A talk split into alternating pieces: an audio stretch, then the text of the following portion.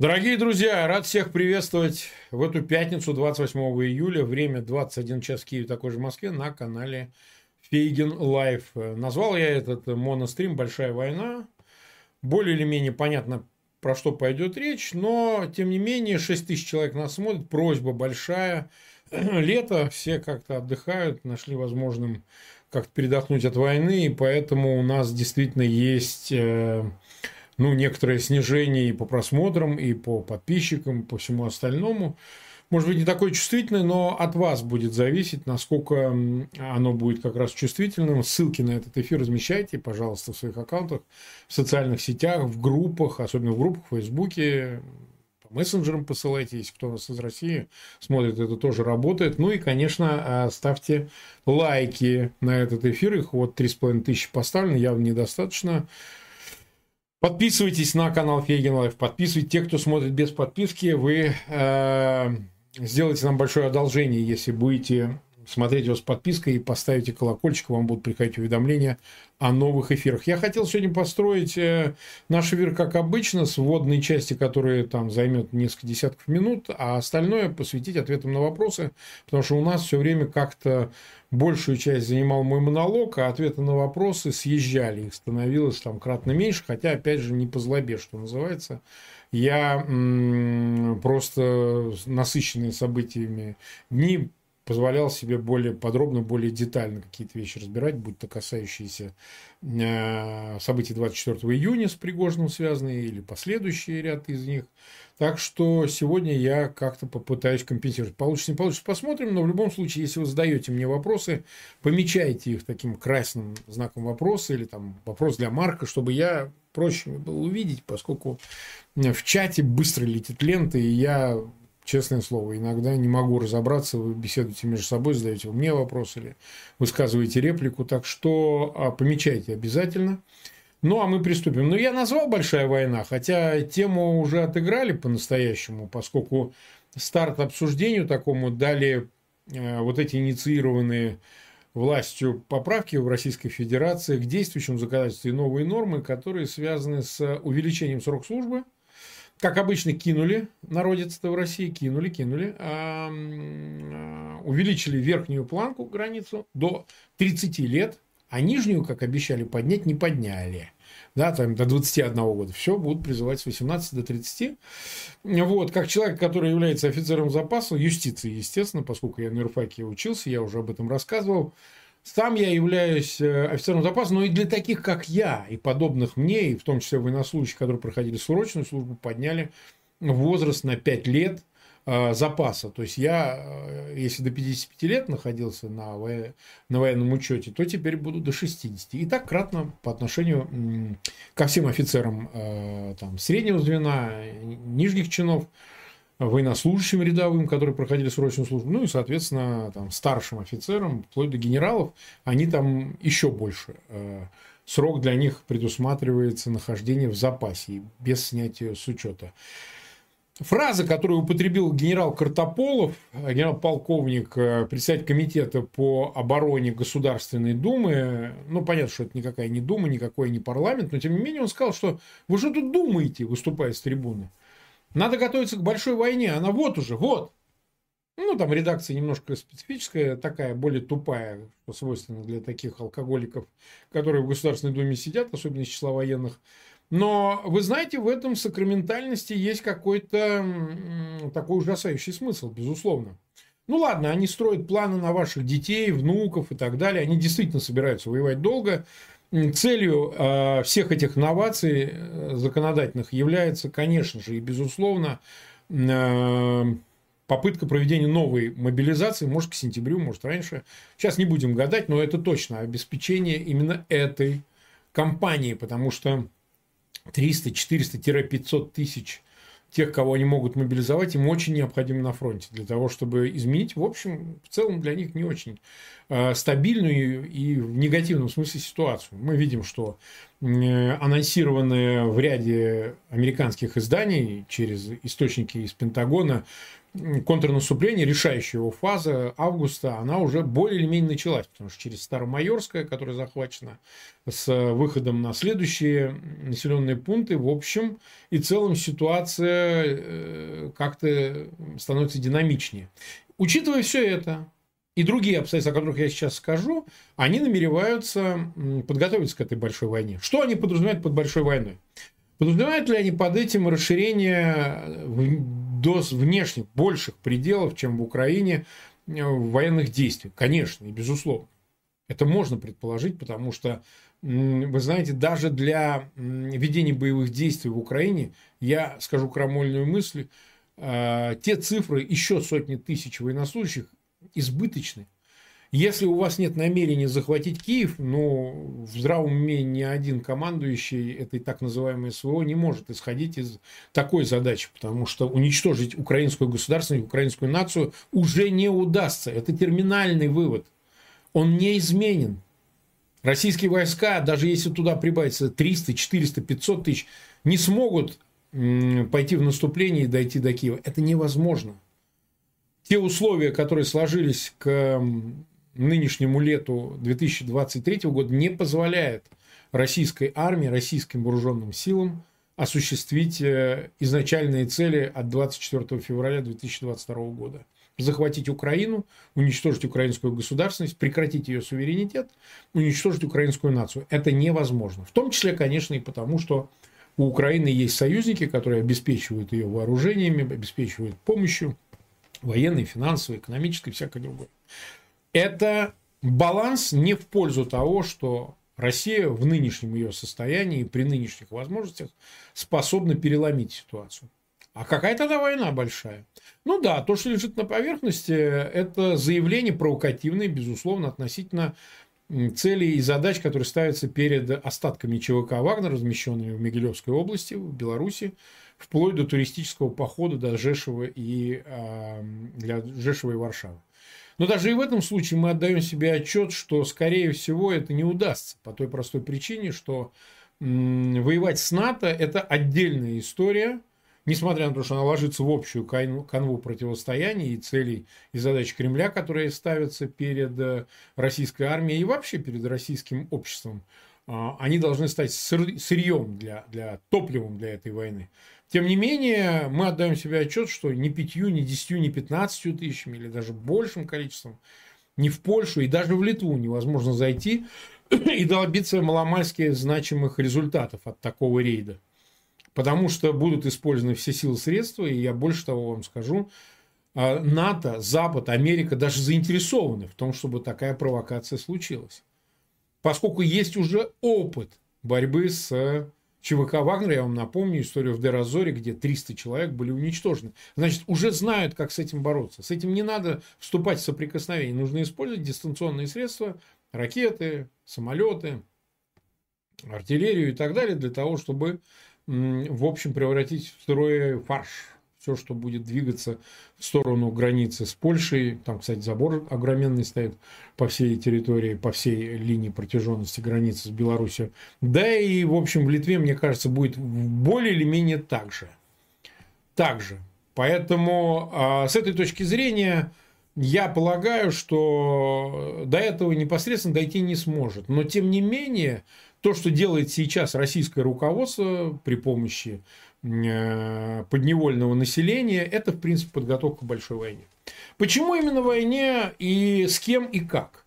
Ну, дело в том, что российский режим может удерживаться только в состоянии тотальной мобилизации. Мобилизации и в прямом смысле так сказать, увеличение армии, то, что уже продекларировано, то, что уже объявлено, и законодательство под это, в общем, подверстывается, но и мобилизация общества как такового. Они должны думать о социальных, экономических проблемах, проблемах личных, проблемах, э, которые возникают из последствий войны. Ну, там, условно говоря, у вас человек без рук, без ног приехал. А что, какая разница? Ну, сдохнет и ладно.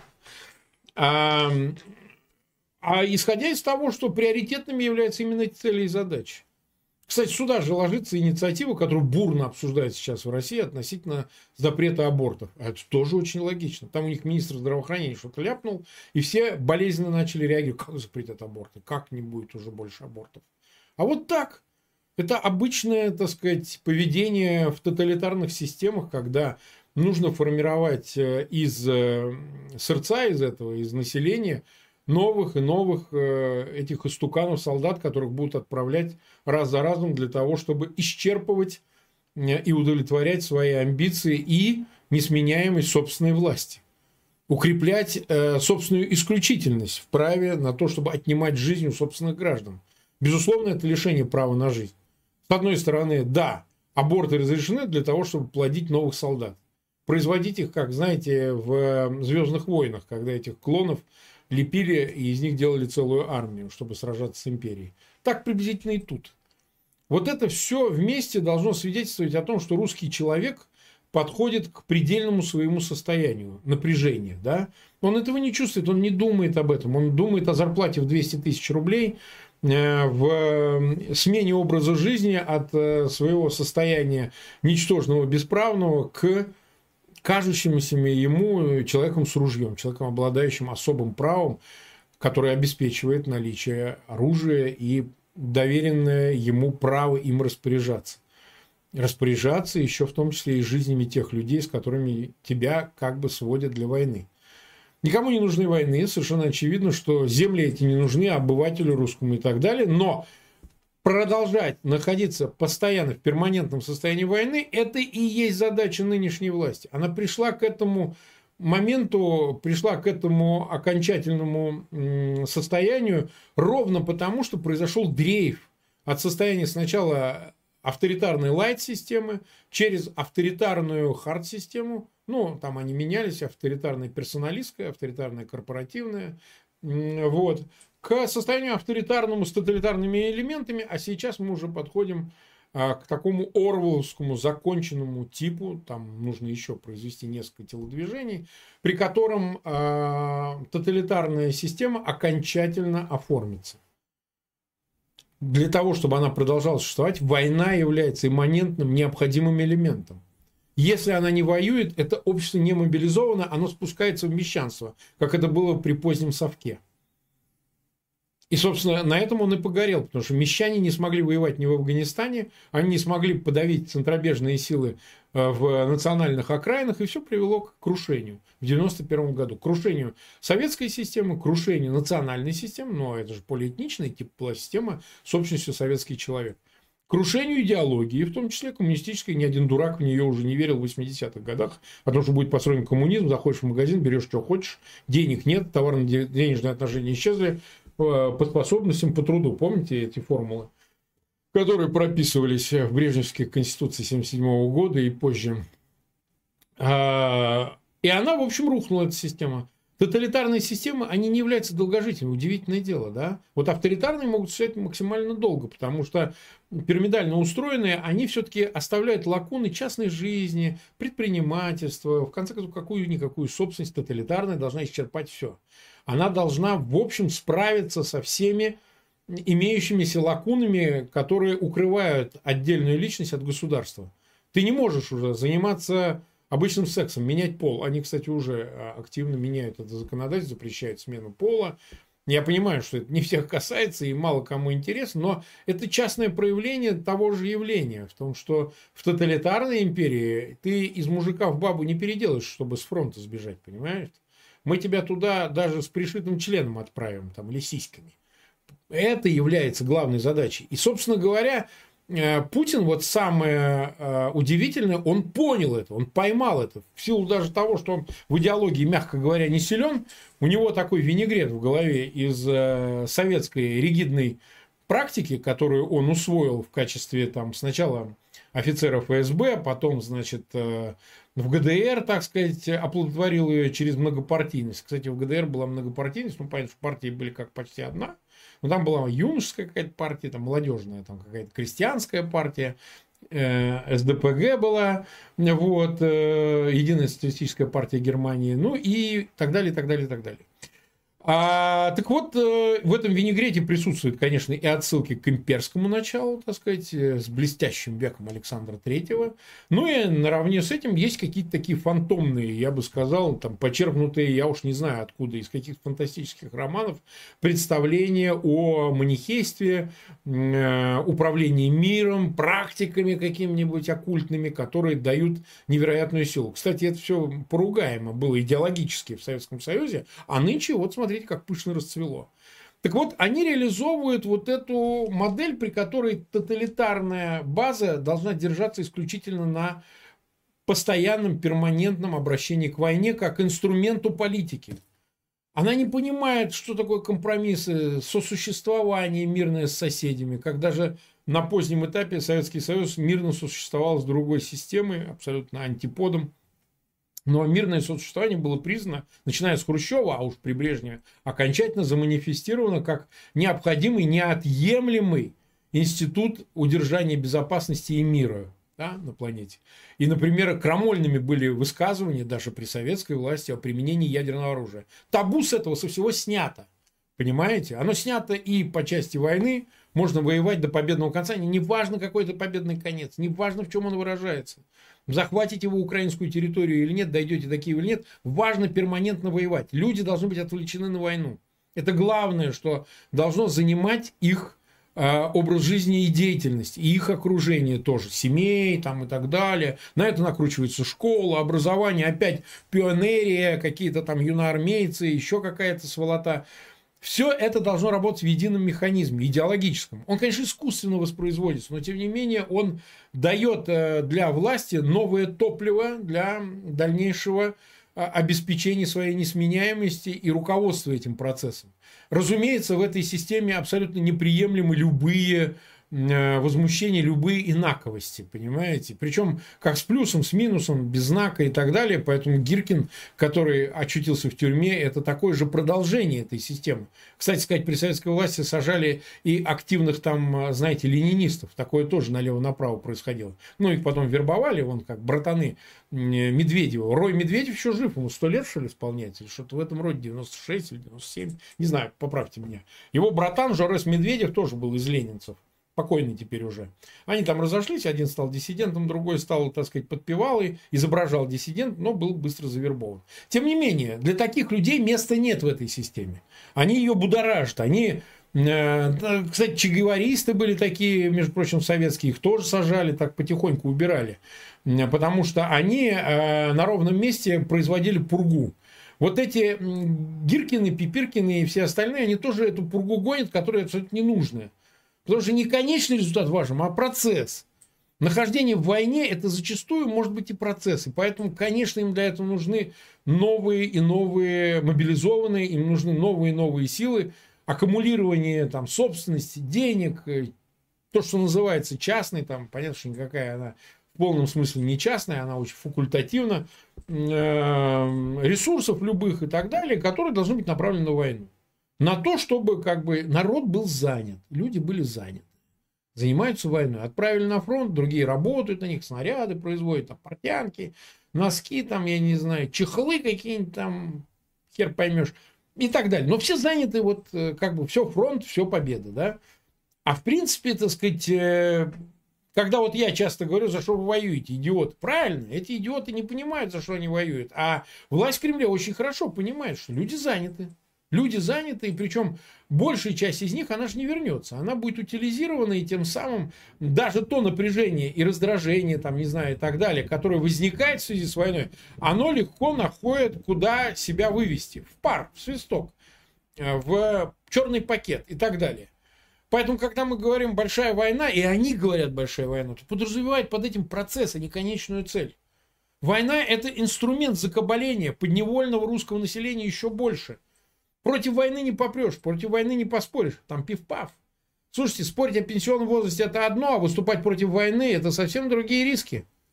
Реально. Поэтому, конечно, они затеют какую-то войну. Мы говорим, что с НАТО они не решатся воевать. Даже при использовании прокси. Но это пока. Это пока так мы видим. Но держат ли они в голове возможность термоядерной войны и использования ядерного оружия, даже если это будет закамуфлировано под его использование со стороны той же Беларуси? Конечно. Конечно, такие планы тоннами лежат в генеральном штабе и ждут своей реализации.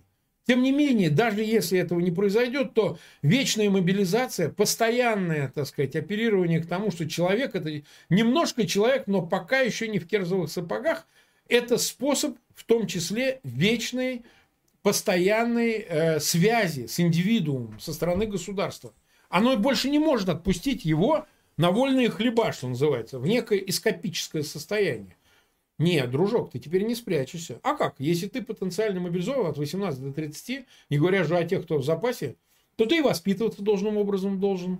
Состоять во всех организациях. Они создают там опять пионеры какие-то, фионеры и так далее. Ты должен, извини меня, проходить военную подготовку в школе. Ты должен ездить на сборы, разбирать, э, перебирать автомат или уж что-то там напоминающее его, что-то аналогичное. Ты должен постоянно быть в ожидании того, что тебя отправят на какую-то передовую. Отсутствие передовой порождает мещанское и э, такое потребительское состояние, с которым теперь решили расправиться. Потребительская жизнь для тоталитарного общества противоестественна. Для авторитарного вполне нормально. Богатейте, не лезьте в политику. Разрешаем зарабатывать, но не разрешаем решать вопросы власти. А вот, простите меня, значит, э, в тоталитарной системе нет. Все должны как ходить строем и быть готовы буквально завтра отправиться в окопы. Иначе, если ты не готов, скажешь, а вы знаете, я не хочу. Я, вы знаете, на курорт, там, мять мяса под солнцем, вот хочу. Дружок, тебя не спрашивают, что ты хочешь. Спрашивают, как быстро ты можешь одеться, собраться и отправиться. И вот это состояние они фиксируют через вот эти законодательные новеллы. Дело в том, что давайте возьмем среднего человека, да, от 18 до 30 лет. Учится ли он в институте или уже он не пошел в институт, его сразу забрили. Но что такое в 30 лет человек? Ну, сейчас это даже при всей инфантили... инфантилизме современном, но это человек, который уже закончил институт, он работает, у него семья, у него, возможно, детишки, там один, например, ну, хорошо, двое. И что же, этот человек может быть забрит в 30 лет, даже если у него были отсрочки там, по каким-то причинам, пока он учился, пока вступал в брак и так далее, ну, не знаю, по здоровью, еще что-нибудь такое. И в 30 лет он отправляется на войну. Причем как срочник, я подчеркиваю. Говорят, что вот срочников не отправляют. Так э, правда ли это так? Срочники, между прочим, вполне могут оказаться по отбытию курса молодого бойца, так сказать, оказаться под контрактом. Вот у меня вся почта моего канала забита этими письмами о том, что Вася или там Коленька, он пошел, а вот его вот заставили, а он отрицал, не хотел, отказывался, но ребята пошли, и он пошел. Подписали контракт, отправились куда-то в Украину. Где, куда, сгинули, нет ли. Поэтому на самом деле, когда они говорят о большой войне, то это и понятие конкретное, но и в некотором смысле отвлеченное, абстрактное, которое предполагает, что в обществе всегда все будут сидеть и ждать отправки на фронт. Не надо, так сказать, ничего создавать, переусердствовать. Понимаете, больше достижением там полет на Марс не является. Это еще и идеологическая перверсия, при которой вполне можно снять с повестки все эти задачи, там, квантовый компьютер, что на нем считать, как когда-то сказал один персонаж, Сурков сказал, или там, я не знаю, машину летающую, кстати сказать, в ближайшие десятилетия какие-то такие уже промышленные экземпляры появятся и так далее. А зачем это все, если воевать? Если нужно танки создавать, лепить, даже советские, поганые танки, неважно, там постсоветские, снаряды, патроны, автоматические оружие и так далее. Ну вот это главное, а все остальное достижение. Ребята, как? Мы же война, мы же... Помните вот это советское нарратив, когда говорили, а правильно, Запад-то нас обогнал, а у них такая война была, по ним вот так проехались, как по нам, у нас и плана Маршала не было. Восстанавливали практически европейскую часть Советского Союза. Смотрите, какое шикарное оправдание, когда с культями обрезанные люди, так сказать, катаются, подыхают после войны. Отличный способ вечно жить в состоянии между войной одной и между войной следующей. Даже той, которая еще не началась, но к ней уже готовится. Причем, я повторяю, война, которая вовлекает в себя не какую-то профессиональную армию, как в Америке. Ну, люди по контракту пошел, добровольно, профессиональная армия, служит. Обычные люди не вовлекаются, их право на жизнь никто не посягает. Безусловно, там 330 миллионов в Америке живет, там контрактная армия, да. Она там по разным оценкам там, до 500 тысяч, кто-то говорит больше. Но не важно.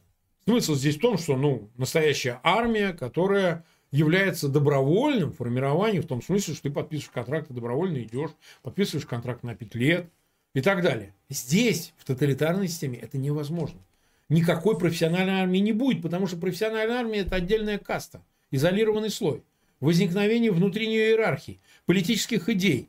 Разумеется, в тоталитарной системе с этим сложно, но если ты э, вовлекаешь в армейскую среду обывателя, который, наслушавшись приемник, разговаривает ртом Соловьева или Скобеева, или там их жопами, то, конечно, и безусловно, такими управлять проще. Они мотивированы быстрее смыться домой. Выполнить все, что от него требует, и как бы убраться. Иллюзорная эта вещь, но тем не менее она дает э, серьезное основание для дальнейшего угнетения там, перевода в подневольное состояние в полном смысле. Поэтому большая война будет затеяна. И, безусловно, пройдет она. С НАТО ли она будет, с Казахстаном, с Турцией, неважно. Они выберут себе мишень. Выберут себе мишень для того, чтобы на ней, в общем, можно было более или менее безопасно отыграться. И те соседи, которые думают, что чаша сия украинская их минит, какие-нибудь грузины, думают, что ой, мы не будем раздражать, и тогда нас не захватят. Да как бы не так. Как бы не так. Вот из этой, исходя предпосылки, которую не все до конца понимают, война является не то, что невозможным там, или возможным в таких категориях э, шагом со стороны власти в России, а является неизбежным, фатальным. Потому что они не смогут удерживать власть без этого вот состояния внутри тоталитарной системы. Просто не смогут. Потому что сразу начинается вопрос, о чем мы так херово живем? Я помню на протяжении последних лет советской власти именно так это звучало. Чем мы херово живем? Ну, мы вот воюем там в Афганистане, там. Нам же надо, живот у нас там агрессивные блоки НАТО. Кому вы нахер сдались? С каким НАТО? Какой сумасшедший придет вами владеть? Это же себе дороже. Но тем не менее это так. И поэтому, безусловно, Путину инстинктивно возможно, и все его окружение, и вся власть, ими сформированная, повторяет эту практику, тоталитарную практику. И если на первом своем этапе, там, ладно, это ограничилось войной внутри России с, э, в Чечне, это вторая война, это ее последствия и так далее, то теперь, конечно, им нужна большая глобальная война. Занятое население под это, и под это же идеологически обеспечиваемые все институты. Школа, институт, а, так сказать, высшее учебное заведение, среднее специальное учебное заведение, а, военное училище, постоянные, э, так сказать, курсы подготовок, переподготовок, отправки на, на значит, э, учения и так далее. А вот. Поэтому с этой точки зрения, безусловно, э, они, вне всяких сомнений, будут продолжать эту войну, пока внутри самой России что-то не произойдет. Пока внутри России эта власть не сменится, ну, она может смениться не только революционным путем, не только путем, не знаю, там, военного мятежа или чего-то еще, она может смениться тем, что и Путин помрет. Сколько это продлится состояние, это хороший вопрос. С этими системами нельзя договориться принципиально. Когда я смотрю над этими усилиями о том, что вот мы договоримся, американцы там, но мы там туда-сюда, это невозможно, вы не договоритесь.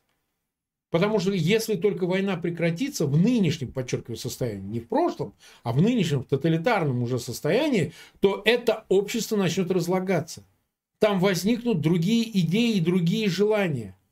Что позволить себе эта власть не может, потому что люди начнут задумываться, а какого хера мы так плохо живем. Как я уже рассказывал, что было в поздний советский период, при Брежневе мещанство цвело пышным, так сказать, цветом. Это был суррогат потребительского общества. А российское общество уже переживало состояние потребления, переживало состояние потребительского рая. Ну, такого, знаете, парадайза с элементами ада. Оно хотело бы в него вернуться иметь возможный выбор любых комфортных условий жизни, которые тебя окружают, предметов, вещей, людей и так далее. Это сервис больше относится к людям. А предметы и вещи в России не производят, их производят за ее пределами. Вот этого боится власть. Она боится мелкого обогащения, удовлетворения собственных потребностей обывателя, чтобы он всегда испытывал дефицит, который компенсируется возможным манипулированием, начиная от зарплаты военнослужащего – как ее сейчас платят 200 тысяч. У них же отняли, ограбили, а теперь им как сбрасывают. На тебе, на! На тебе, на, попользуйся денежками, пока не сдох. И это будет продолжаться. Никто не должен питать иллюзий. Никто не должен питать иллюзий. Поэтому в России есть представление о том, что ну, вот война закончится и все будет хорошо. Не будет. Не будет это хорошо. Оно не предполагается в принципе. И поэтому этими законами все не ограничится. Это продолжится. Они сами, кстати, заявили о том, что численность армии должна быть радикально повышена. Поднята эта численность. Ну а какие основания им не верить в этом смысле? Конечно, они это сделают. Но армия это тоже институт, который не может сидеть без дела. В тоталитарной, подчеркиваю, системе. В тоталитарной системе. В этом ее особенность. Если она долго не воюет, она, собственно говоря, начинает э, самопоеданием заниматься.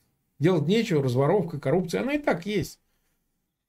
И поэтому, конечно, и безусловно, они продолжат эту работу, и материалом для них станет вот подрастающее поколение. Как я уже сказал, они строят план на ваших внуков, как сказал музыкальный классик. Безусловно и конечно. Поэтому война будет, к этому надо приготовиться. Остается открытым вопрос, дойдет ли она до крайности, до термоядерного своего уровня, или же ограничится какими-то новыми конфликтами по поясу, по границе или затеянной в Африке где-нибудь. А, это будет видно в дальнейшем. Но то, что состояние российского общества все время вечной мобилизации необходимо для поддержания уровня власти, это факт. Это вывод, который не отменяем. Это главное, что я хотел вам сказать. Конечно, там масса деталей, которые потратишь больше времени. Почти 31 минуту я так сказать, держал свой спич.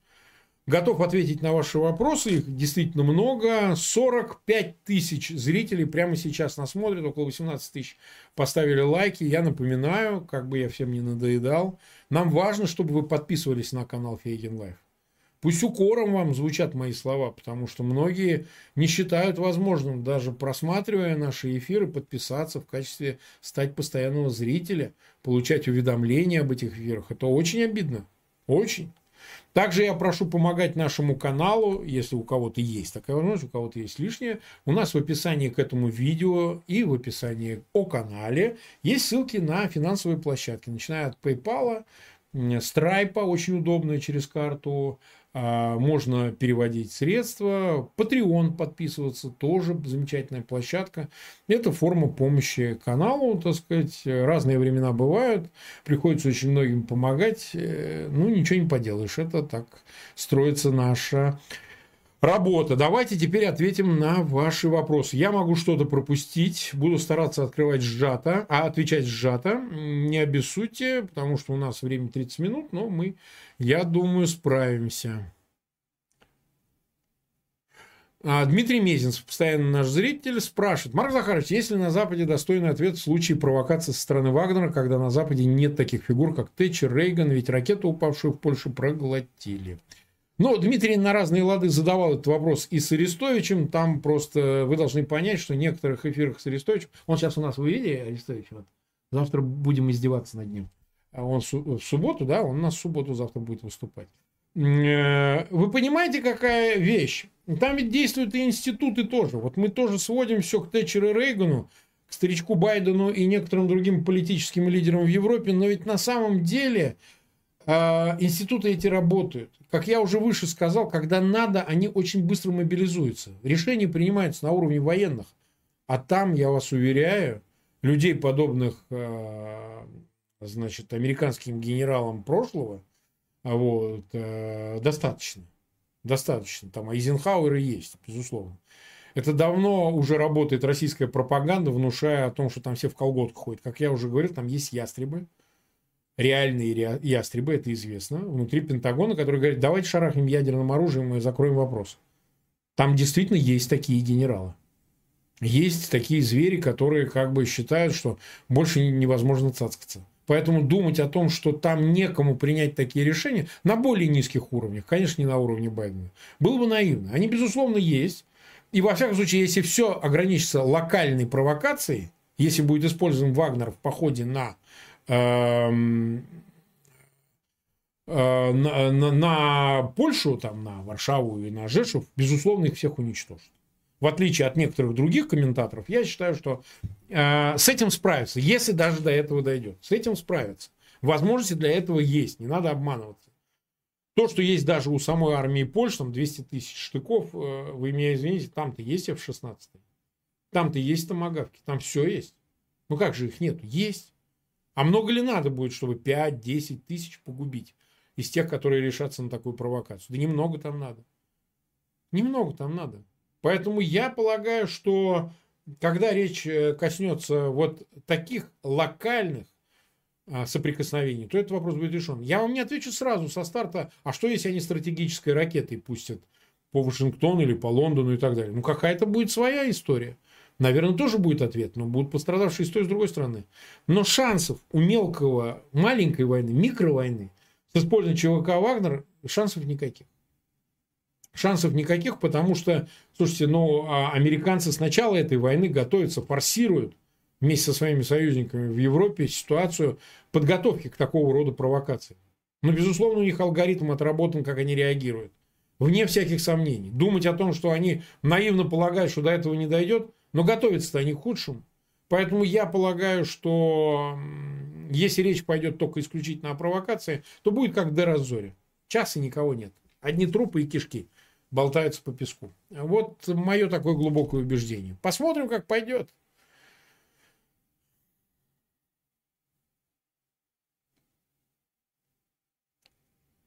Ну вот, э, давайте дальше. Спрашивает Алексей из Украины. Видимо, да, уважаемый Марк Захарович, как вы считаете, можно ли было избежать войны? Мой ответ, как и раньше, нет. Войны было невозможно избежать. К ней можно было лучше подготовиться. Это правда. Можно было форсировать процесс э, с получением тех необходимых западных вооружений, которые только в ходе войны поступили в Украину, я считаю, можно было. Но избежать войны было невозможно. Те, кто говорят о том, что это результат одной политики, другой политики, это все ерунда.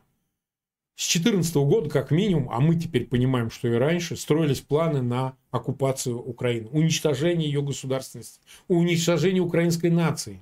Украинцев не должно быть как нации. Это в планах Кремля и всегда было. Не должно быть языка, не должно быть религии, истории, не должно быть бандеры. Ничего из этого не должно быть. А какая будет нация? Ну, кто это будет? Что за люди будут без всего вот этого набора? без православной религии, без, э, без всего того, что даже за последние годы создано, понимаете? В национальном сознании, посредством нацбилдинга всего этого. Это уже не нация, это уже сброд. Конечно, они бы хотели э, управлять сбродом. И часть этого сброда-то она появилась. Вот э, меня всегда поражало, как бы, ну, до известной степени, что родившиеся в Украине бомбят свои же города, воюют в рядах российской армии, летчики там какие-то, которые в Крым убежали, еще кто-то. Обстреливают эти города с э, судов в Севастополе, которые в Черноморской бухте находятся, ну и так далее. Там много граждан Украины бывших. Людей, которые связаны кровно, так сказать, этнически связаны. Но кто эти люди? Сами же манкурты, у них нет ничего, ни прошлого, ни настоящего, ни будущего. Они и там не свои, и тут чужие. Даже враги. Так что войны, я считаю, избежать нельзя было. Для Москвы самым желанным является, повторяю, уничтожение Украины, превращение ее в аморфное пространство, знаете, фольклорное такое. Ну давай, танцуй там, вышиванка, давай, а? а мы будем бухать и отдыхать и смеяться. Вот приблизительно так они относятся к Украине, как к некому фольклорному набору, понимаете?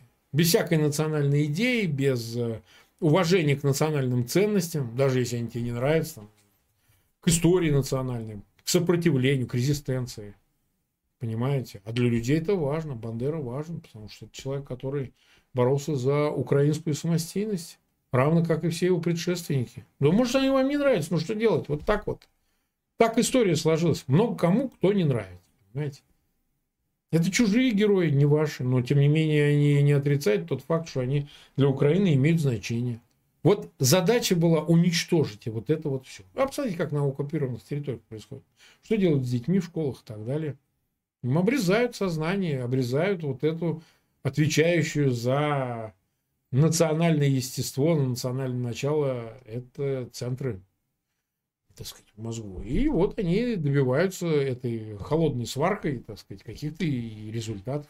Это сильно надо будет перепрошивать, особенно с населением, которое какое-то время понаходилось под этой оккупацией. Безусловно. Причем мы видим эффективность этих средств. Ну, вы же видите, зомби превращаются не только русские просто этнические. И те украинцы, угнанные в Россию, тоже, ну, я не думаю, что в решающем числе, но в каком-то. Поэтому у меня нет сомнений, что войной все равно бы закончилось. Так или иначе, сейчас или потом.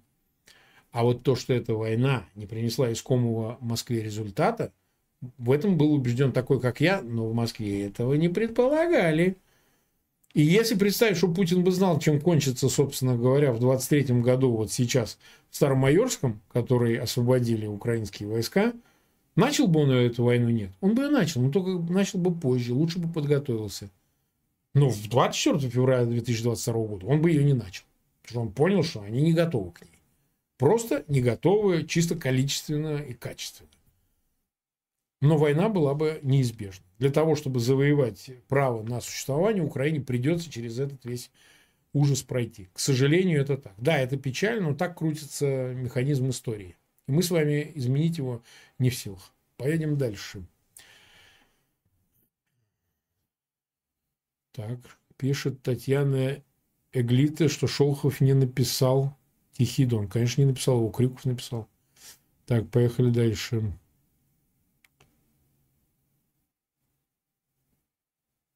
Э, кошка домашняя задает, ну, я перередактирую вопрос. Марк, НАТО и США боятся Путина или это только так кажется? Способны ли они защитить даже не Украину, а самих себя?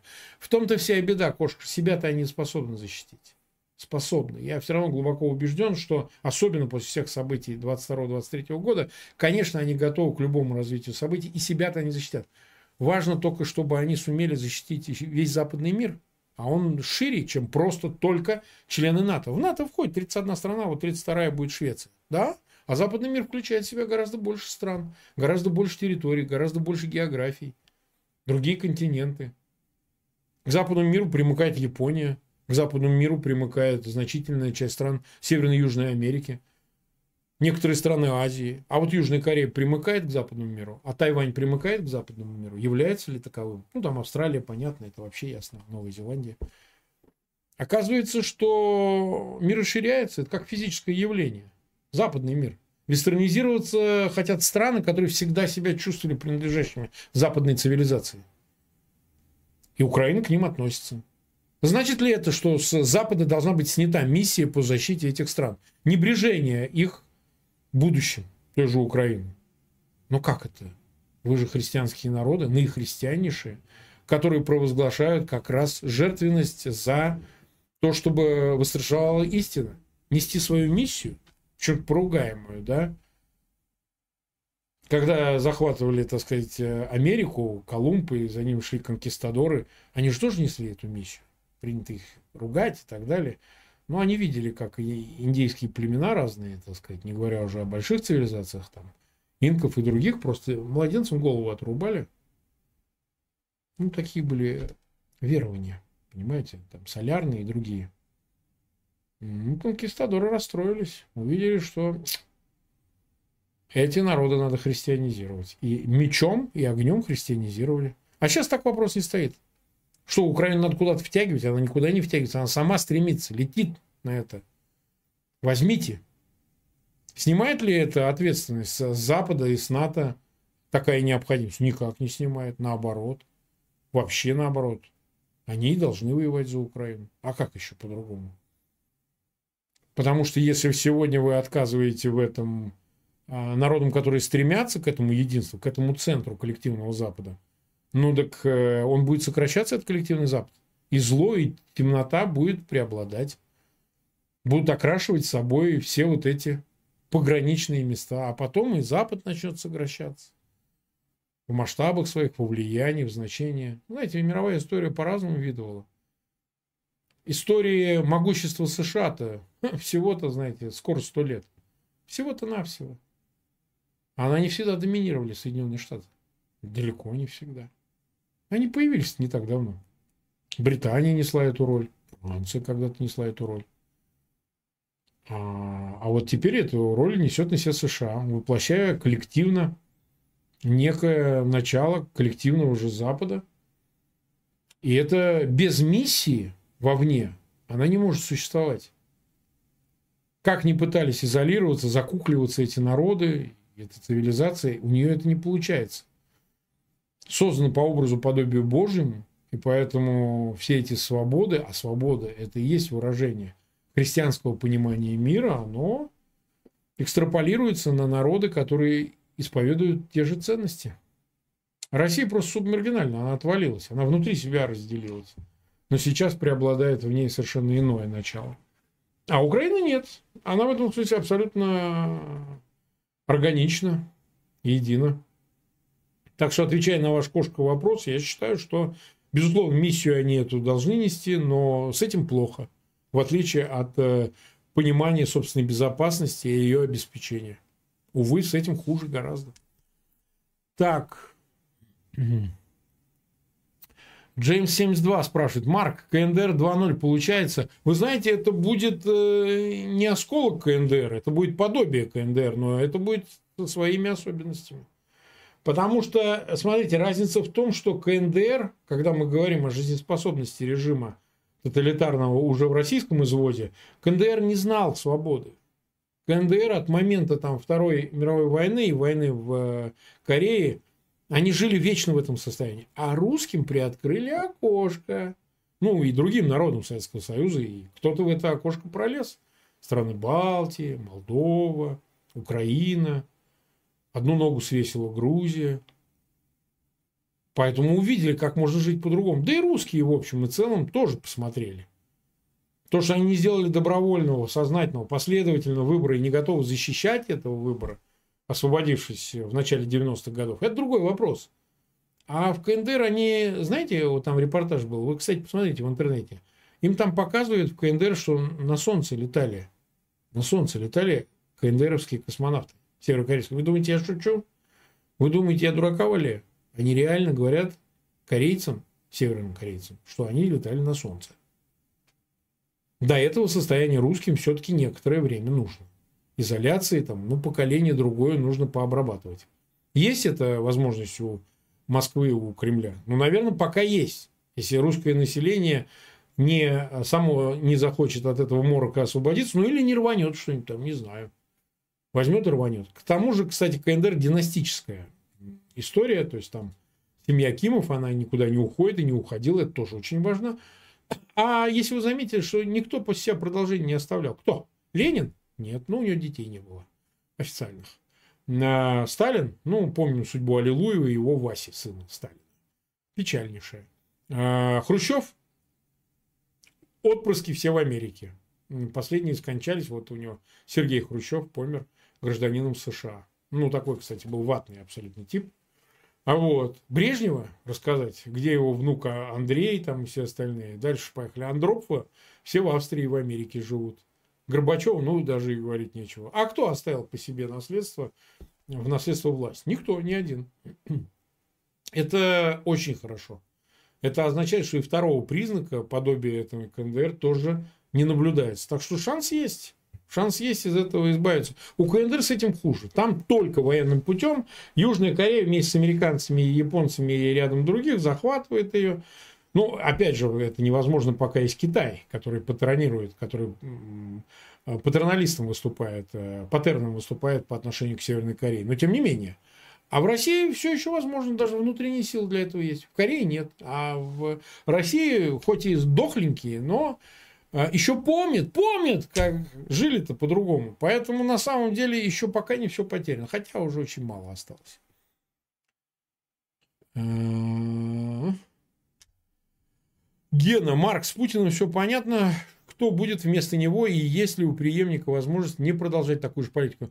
Понимаете как? Это умозрительная конструкция, которую мы наблюдаем. С Путиным, без Путина, вместо Путина, после Путина. Ну, конечно, если придет какой-нибудь Мишустин, он не повторит политику в чистом виде. Он ее изменит. Он ее либерализует. Не потому, что он либерал, вообще нет. А потому что те проблемы, которые стоять будут перед властью, их надо будет решать. А решать их путем войны он не сможет. Только при Путине может сложиться тоталитарная система, в которой война, армия, мобилизационные приоритеты могут обеспечить его несменяемость власти. Дальше мы помним историю. Понимаете, каждый новый правитель в России после диктатора более жесткого становился более мягким. Это не значит, что он переставал быть тоталитарным, властителем и так далее, но тем не менее смягчался режим. После Сталина, Хрущев – после Хрущева некоторая небольшая заморозка Брежнева, а потом съезд вниз, Ну и дошли там, если не считать э, Черненко и Андропова, дошли до, собственно говоря, Горбачевской перестройки. Поэтому тут всегда есть некая смена парадигм. И она и здесь возможна. Но еще раз повторяю, для этого должны возникнуть специальные условия. Роль Запада, поражение в войне, внутренние противоречия, центробежные силы, автономии национальных, которые не захотят нести бремя последствий войны. А с чего это э, республикам брать на себя там репарации да, или выплаты их? Или страдать от санкций. А зачем, если можно отсоединиться, сказать, а мы не с ними? И такой, кстати, вариант развития возможен. Я бы в данном случае не персонифицировал всю проблематику, потому что будет это один или другой, это второй вопрос. Путин пока не подает признаков э, готовности убыть, будь то естественным путем или искусственным. Поэтому еще какой-то лак временной по этому поводу есть. Так что посмотрим.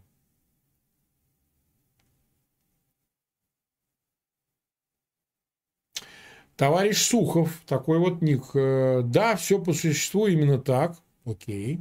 И это теперь на все время. Окей. Пока есть этот режим. И никакой контрнаступ ничего теперь не решит во времени. Ох, думаю, из России, товарищ ты Сухов. На самом деле контрнаступ, во-первых, он не для России, он для самой Украины. Он должен решить проблему самой Украины и ее деоккупации. И рассчитывать на то, что только само по себе действие вооруженных сил Украины обеспечит свободой Россию, вещь наивная, неправильная и грубоватая, в общем. И в целом, учитывая, какие жертвы принесены Украиной. А, тем не менее, это может выступить побочным триггером для а, процесса внутри России. Никто этого не отрицает, просто пока это не просматривается. Но война, подчеркиваю, это сознательная э, идеология, на которой перешел режим. Я вот, если кому интересно, в 2018 году буквально выступал на форуме «Свободной России», у нас была дискуссия с э, Каспаром. Если найдете, посмотрите, по-моему, на их сайте есть. Я там и сказал, что если за предыдущие десятилетия, а это 18 год был, а, главным словом были санкции, ну, это были последствия 14 года, Следующее десятилетие, 20-х, там прям прямая цитата, если посмотрите, я прям это обосновываю. Просто сейчас нет времени переповторять, не вижу смысла. Будет слово «война». Тогда еще как-то, знаете, говорю, ну, Фейгин с роду, все, про войну, все, у него. Там сидели какие-то вопросы, да, ну, он с роду у него там на уме, там, война и так далее. Ну, сейчас уже, конечно, никто так не говорит.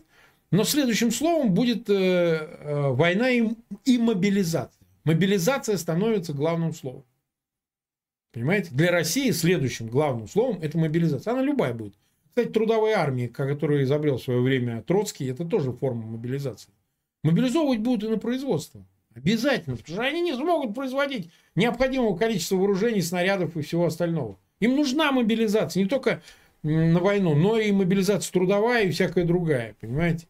Это способ еще большего превращения подневольных и без того подневольных полностью, так сказать, зависимых уже там бесправных абсолютно. Право на жизнь отнимается, главное право. Там, право политической свободы, все давно отнято, это еще в начале нулевых этого не стало, да, независимый суд. А право на жизнь, ну, все-таки как-то для авторитарной системы это незыблемая вещь. Ну, какие-то отдельные свободы, там, свобода выезда, въезда, там, интернетиком можешь пользоваться. Вот это все должно быть погублено, понимаете? Это мешает мобилизации, мешает вечному зависимости. Товарищ, я вот пришел, явился, так сказать. Не за границу поехать? У тебя повестка, сынок, никуда не поедешь. Да я же вот, у меня жопа, посмотрите, белая, я хочу красной ее сделать в Турции. Нет, повесточка. Понимаете, да, логику процесса? Мы-то говорим, это же границы перекроют. Да они уже перекрыты, потому что любой человек, у которого повесточка где-то там висит, а повестка выпишут сейчас сразу всем с 18 до 30. Ехать не надо, понадобишься. Что ты же уедешь, не приедешь обратно. Поэтому на самом деле уже процесс этот, он э, идет с известным ускорением. И то, что мы видим, видимое глазу, это и является выражением того. Ну, законодатель новеллы, там еще чуть-чуть, вам говорят, вы что думаете, все серьезно, война идет. Вот. Мы все видим, все знаем. У меня, кстати, были эфиры еще в канун, там, в 20 году, в 19 Соловей часто повторял это, да. И мы говорили, ребята, валите, рвите когти, вы можете посмотреть на моем канале, они все есть. Особенно в моих монастырях последний вагон, или как у меня назывался там, стрим, сейчас не найду, наверное. Ну, ну найдете в, в, в папке стримы в категории стримы Фегина Марка. И я там говорил, что, ребят, последний вагон. Ох, вы знаете, там комментарии почитайте, говорят, Фегин, он все время заполошный, он постоянно что-то какой-то алармист, там все время нам грозит то война у него, то какие-то уезжать. Куда уезжать? Столики, кафе, девки, ой, хорошо. Мы тут пойдем, ужремся, облюемся, все. А теперь, значит, они где-то там на передовой, значит, сидят в окопах, ждут контрнаступа, понимаете? Так и сейчас, когда им вот сейчас это говоришь, все скажут, ну, сгущает краску. Сгущает краску. Хейген сгущает краску. Свойственный мой радикализм, какая-то резкость и так далее. Ну, посмотрим, что будет происходить. Поедем дальше. Мы уже 55 почти минут в эфире, и нас смотрит почти 55 тысяч, и 27 тысяч поставили лайки. Ну, очень рассчитываю, что вы подпишетесь на канал.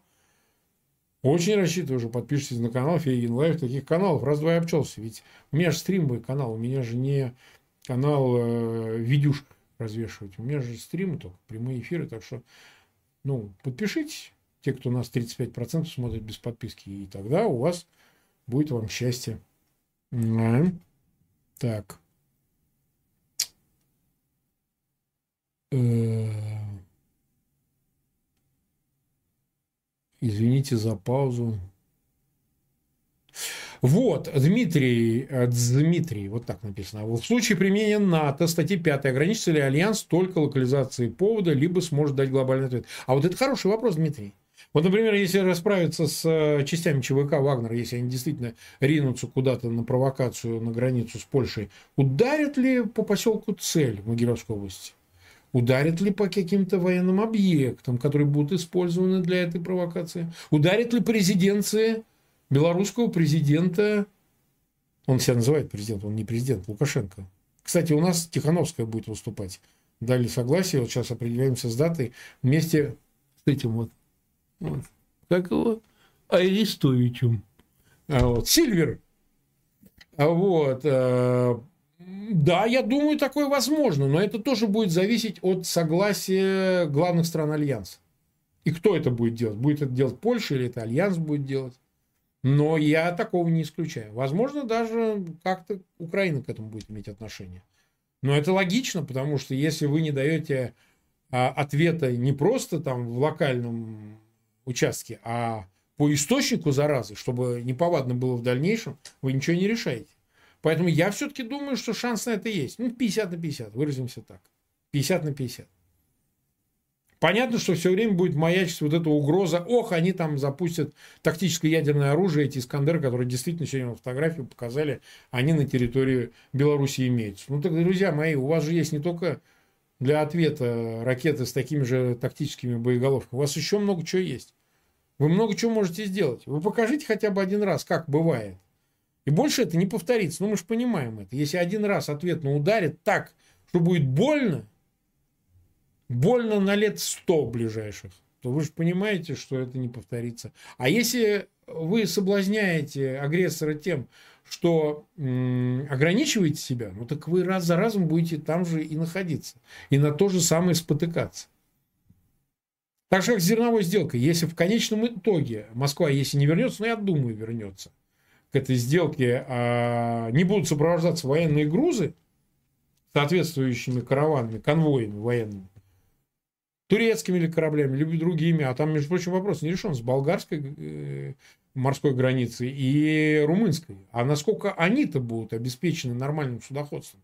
Потому что как бы из Одессы может по сухопутке довести зернишко и в эти Констанции туда, сюда и поехали корабли. Как Москва будет эту блокаду широко распространять, в том числе и на суда, которые выходят из румынских и болгарских портов? Хороший вопрос.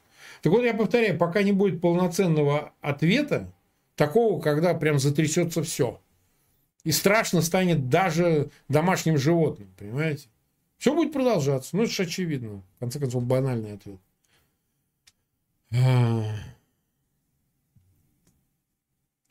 Вопрос Марку. Виктор Паскар. Какие будут реакции и действия Китая, если Вагнеры зайдут на территорию стран Балтии или Польши? Э, безусловно, Китаю это не надо. Вот э, это очевидно. То есть Китай еще может быть заинтересован как-то в последствиях и в интересах относительно войны в Украине, мало ли как.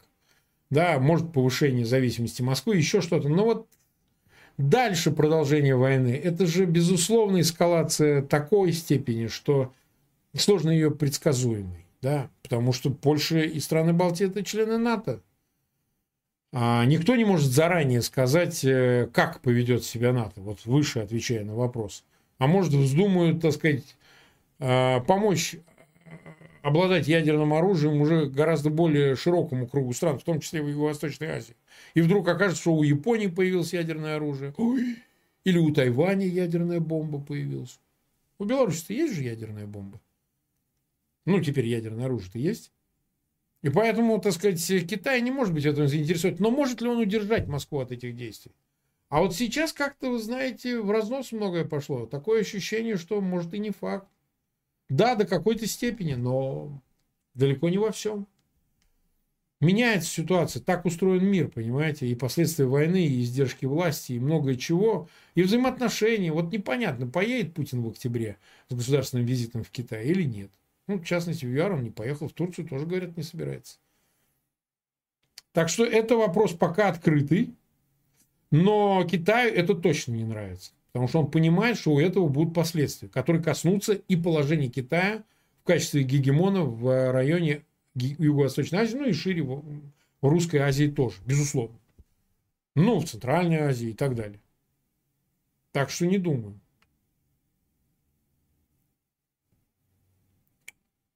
Так, Полина Савочкина. Марк, не могли бы вы порекомендовать литературу по политологии, пожалуйста? Уважаемая Полина, ее такое огромное число. Но э, начните с книги э, Киссинджера «Дипломатия». Почитайте в следующем эфире, скажу, что следующее читать. Так, Павел Гр. Такой ник. Уважаемый Марк, как вы представляете себе поражение РФ? Как это будет выглядеть? А как акт капитуляции, кто его будет подписывать? Понимаете как? Мы не можем, Павел, заранее прогнозировать, э, а вы говорите о нормативной стороне. Какой, как она будет выглядеть? Мирная конференция, которая подытожит войну, она может проведена быть с участием России и также и без ее участия. Мы под э, фактическим поражением, не капитуляцией, а поражением, понимаем а все-таки э, прежде всего э, то, что э, Россия будет удалена с территории Украины и дойдет до границ 91 года. Это главное. Все остальное является лишь производным от этой важной вещи. В любом случае, я бы сказал так, что э, хоть в том, хоть в другом случае, с участием России или без участия России, а ее неспровержение, так сказать, в результате проигранной войны, безусловно, может отразиться на всех аспектах и капитуляции, и репараций, и самой власти и так далее. Важно только следить за этим процессом прямо сейчас. И вот тут, дорогие друзья, я вынужден откланяться. Час-две минуты я находился в эфире, поскольку меня уже зовут на следующий эфир. Я должен у Портникова выступить на, на канале «Эспрессо» у Миколы Вересня. Так что спасибо всем огромное. Давайте продолжим на следующей неделе. Проведем еще один стрим. Те вопросы, на которые не смог ответить, обязательно отвечу. 57 тысяч нас смотрит, больше 30 тысяч поставили лайки. Просьба огромная, распространяйте ссылки на этот эфир, подписывайтесь на канал. Ну и помогайте каналу через финансовые площадки имеющиеся. Огромное всем спасибо. Всех вас. Завтра увидимся с Арестовичем в 22. Оценим.